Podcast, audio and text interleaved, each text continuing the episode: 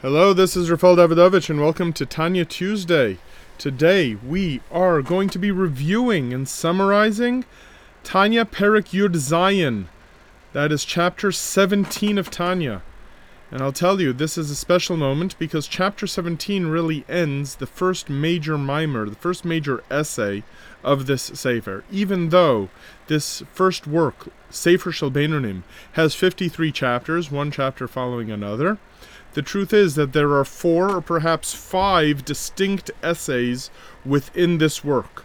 And chapter 17 now will mark the conclusion of part 1. So that if ever you want to just review it as a totality, the cover page through chapter 17 inclusive is one clear, uh, defined idea. And here in chapter 17, he clarifies in the first half really what he has been saying since the very beginning. And in fact, the first line of chapter 17 sends us all the way back to that cover page. As he writes, Uvazeh, with this, meaning with all of the ideas that have been covered in the first 16 chapters, Yuvan Mashakosov Kikarov Elecha Hadavar Me'od Beficha Ubilvavcha Laso So. With these 16 chapters, we understand this verse, which the Baal Tanya said was the whole purpose of this work.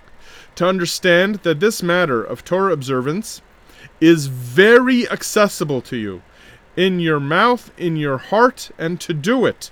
So he says one could argue that it is in fact not easy at all.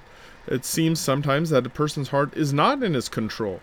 It certainly feels that way frequently when we act against our better judgment and yet the Torah we know is eternal. So it must apply at all times, even though a tzaddik seems to be the only one who is truly fulfilling this idea of totally fulfilling the Torah.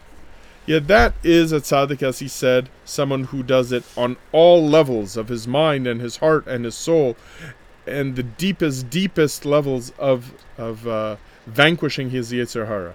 However, the Baal Tanya continues, the idea that one should be in control of his mouth, meaning what he says, and vavo, and in his heart, meaning to think, to the way he actively thinks about things, and to do things, that is in everyone's control, using the methods and the meditations and the thoughts listed in these 16 chapters. So now, beyond the summary, the Baal Tanya really devotes a this chapter to a new idea, meaning not just as a summary. Chapter 17 is not merely a summary. He adds one very important point in the second part of this chapter, and that is that one should not think that it's just a matter of doing these things, meaning a person is a rasha and is behaving badly and is doing averos, so all he has to do is think about the right thing and think about the right thoughts, and everything will be fine. Baal Tanya says no. Something is very important, and that is that a rasha, a rasha is someone who is in who is not in control. He is under the domination of his Yetzer Hara. And as such, to turn around, he needs something more than just some bland pariv decision that he wants to turn around. Someone who is in the state of being a rasha and wants to turn around to trying to become a tzaddik, that is to become a Beinoni, has to engage in something called teshuva tata'a, a lower form of teshuva. Obviously, real teshuva, becoming a Beinoni, is something that needs to be done. But you can't just do that on a whim. At first, you need a lower level of teshuva. And what is that lower level of teshuva? It means that one has to get upset what does it mean to become upset? It means that he has to feel a sense of being brokenhearted, a sense of regret. The phrase is shiviras libo, shivron leiv, breaking one's heart, miriras nafsho, bitterness of the soul. These terms do not mean depression, chas v'shalom rather to sense that you can't just say, well, you know, I was living the good life, sowing my wild oats, behaving as ever I wanted to, but having my rumspringa, and now, you know, I decide I'm old enough, I'll start behaving. That's not enough. you actually have to feel a sense of regret to make that turnaround.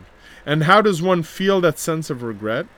By having an awareness that every time that a person was engaged in doing some sort of Avera, he was bringing the Shekhinah down with him.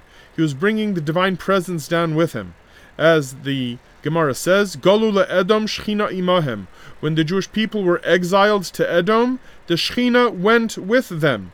Meaning, when a person behaves and does behavior like Edom, he is drawing down that holy, godly spark with him. And what greater sadness can there be than to know that one has brought the king himself into such a terrible state? So once you have that initial meditation, then you can begin to pull out and do what is required in these past 16, 17 chapters to fulfill what it says in the opening line on the cover page that what Hashem wants us to do is to attain that accessible level in one's thought, speech, and deed to do what Hashem wants. And with this, we conclude part one and we conclude chapter 17. Thank you for listening.